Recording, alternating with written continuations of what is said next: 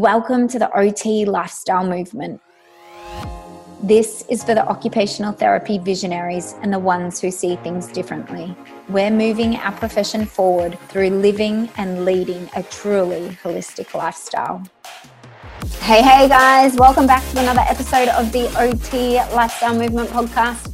I'm Rhiannon Crisp, occupational therapist, personal trainer, and founder of OTLifestyleMovement.com. Hope you guys have had an epic weekend. Welcome to a brand new week. Welcome to Monday. We are kicking it off talking about our course in life. And I want to share with you a story, a personal story of mine that may shine some light on the the path that unfolds as we go along our life's journey because it, it's something that I was reflecting on recently. And I'm always sort of, I'm always grateful for where I am in life. And I always think I am where I am because of everything that ha- has happened prior to this point right now. Um, but at the time when something that we may perceive as negative happens, we don't always have that same perspective. And we might think, why me? Or I should be doing this, or um, we have these thoughts around it. And I want to unpack this a little bit with you because I'm very grateful for where I am in life right now. I love the fact that I have my own business. I love the fact that I have created the OT lifestyle movement. I love the ability to work online and also work locally within my community. I love the life that I've created for myself and the deep dive into personal and professional development that I've had over the years. But it all wouldn't have looked like this if certain things didn't happen along the course of my journey. So, if I rewind the clock about nine years ago, I had moved into state and I just had my first daughter. So I was a, a new mummy and I didn't have a job to go back to. I just moved into state and I before before this I'd kind of dabbled in a few different things. I had worked at a hospital, I had done some work rehabilitation.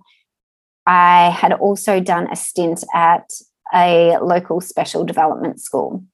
So I was kind of jack of all trades. I didn't really have a niche or a specialized area that I was really good at. I'd only been out for three years. And so when I moved to this new area, in this new location, I really had to think, you know, what do I want to do? Where, what kind of job do I want? And so I decided to apply for a position at the local hospital.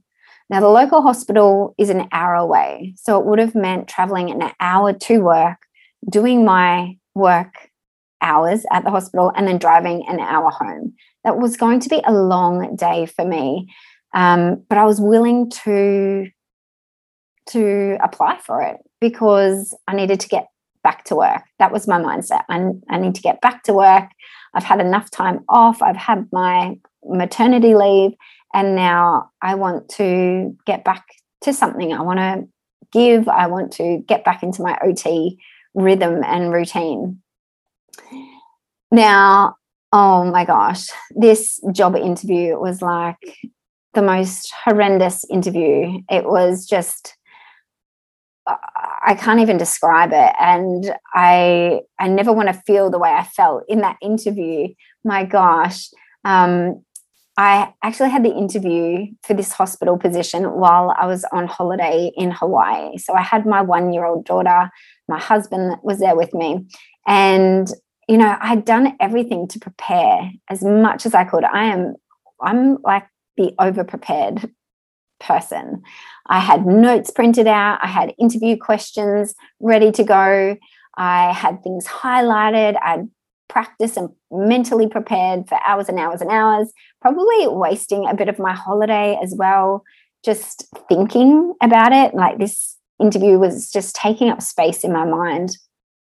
And, you know, and I would have had a lot of advantage the fact that I wasn't face to face and I, I could have some notes in front of me.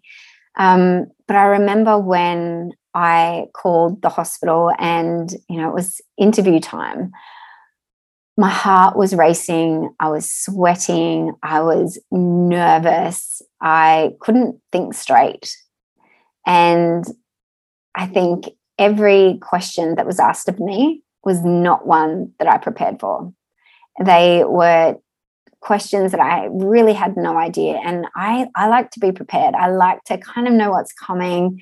I wasn't really good at thinking on the spot. And so every question that came my way, I just felt like my heart sunk. And I was like, oh my God, I have no idea how to answer this question. Um, and it was almost soul destroying. Like I, it, it was so hard for me because I'm pride myself so much on really doing good work and like knowing my stuff. Um, but I just didn't, I couldn't think quick on the spot. And I just had brain fog and glitches in my memory. And so, of course, the interview just felt like the biggest flop. I got off the phone almost with so much relief that it was over.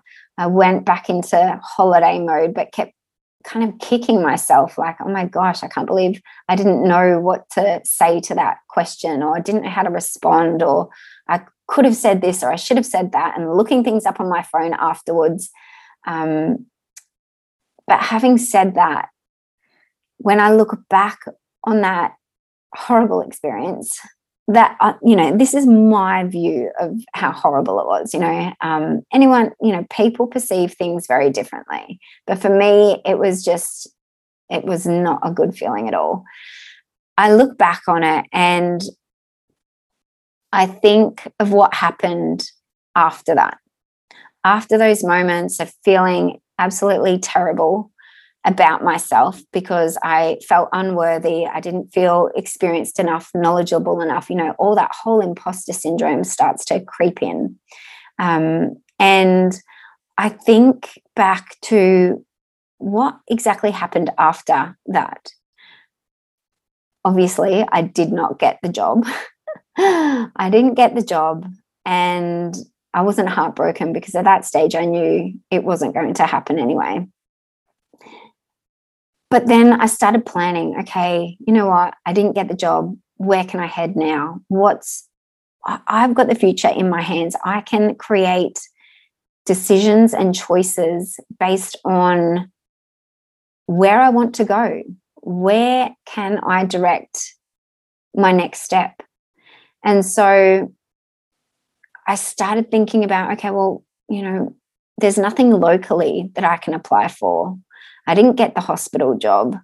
Maybe I can start my own business. And that was sort of a fleeting thought. And my husband really jumped on that and was my biggest cheerleader and said, Go for it, you should do it. And this was only after eight months. I'd only worked eight months as a occupational therapist in a special development school. That was my only experience working with kids. I didn't do any um, field work or any sort of um, training in this area extensively prior to that.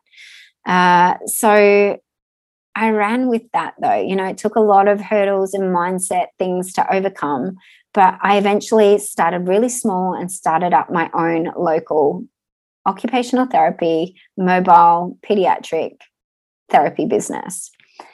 And it was just one step after the other.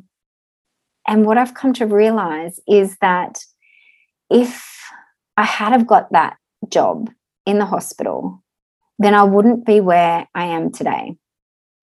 And I love where I am today. If I did get that job in the hospital, I wouldn't have I wouldn't have so many things. I wouldn't have the multiple income streams that I have today. I wouldn't have this podcast. I wouldn't have created the OT lifestyle movement. I wouldn't have the home that I have today. I wouldn't be speaking with you right now. I wouldn't have discovered my purpose in life and the things that really light me up when I think about occupational therapy. I wouldn't have dived deep into personal and spiritual development because the path that I took after getting rejected from that job has led me on this beautiful course. And it's not even a detour. I don't think of it as a detour because it's exactly where I'm meant to be. So I want to share this with you because I know there's so many times in life where we fail the test, we don't get the job, we break up with our partner, our car breaks down. Like it could be anything in your day to day life that happens that may seem just hugely monumental and hard to get over. But know that you, ex- you are exactly where you're meant to be. At the time, you might feel a lot of resistance, but come back to the present moment and have faith that better things lie ahead because they absolutely do. And the path will reveal itself to you as you take that next step. So don't stay stagnant in the position that you're in right now and in that mindset of what could have been and what should have been. Just take a next step and see what's ahead of you. Take a little sneak peek because doors will open, opportunities will arise as you take that step. And yeah, it's an experience, it's part of your journey. And it everything that has happened since getting rejected from that hospital interview, that hospital job, was meant to happen. It's all part of this experience. And I don't view the experience as negative, I just see it as that experience. And it has helped me grow and it's helped me learn. And there's probably a million and one other things that I can think of that have brought me to where I am today that's one of those sticking things that I think of because of how uncomfortable it was for me. I'm sure we can all think of something, but know that there are better things ahead and create your own trajectory. It starts with your thoughts and then with your actions. That's it, guys. I hope this episode resonated with you, but more importantly, I hope it inspires you to take action. If you hang out over on Instagram, come over and say hi. Let's connect. I'm at Rhiannon Crisp. And we'd absolutely love your radiant energy in our Facebook group family. You can find us simply by searching the OT Lifestyle Movement in Facebook. If you love this episode, I'd be super grateful if you shared it. You can take a screenshot right now and share it on Instagram or Facebook so we can connect with more amazing, open minded OTs from around the world. And if you are sharing it on Instagram, make sure you tag me at Rhiannon Crisp so I can share it on my platforms as well. The more we share the OT lifestyle movement, the more we can create a ripple effect. And if you do love the podcast, please give us a five star review so we can be found more easily. So that's it, guys. Go out, create the epic change that you seek in the world, one occupation at a time. Carpe diem, guys.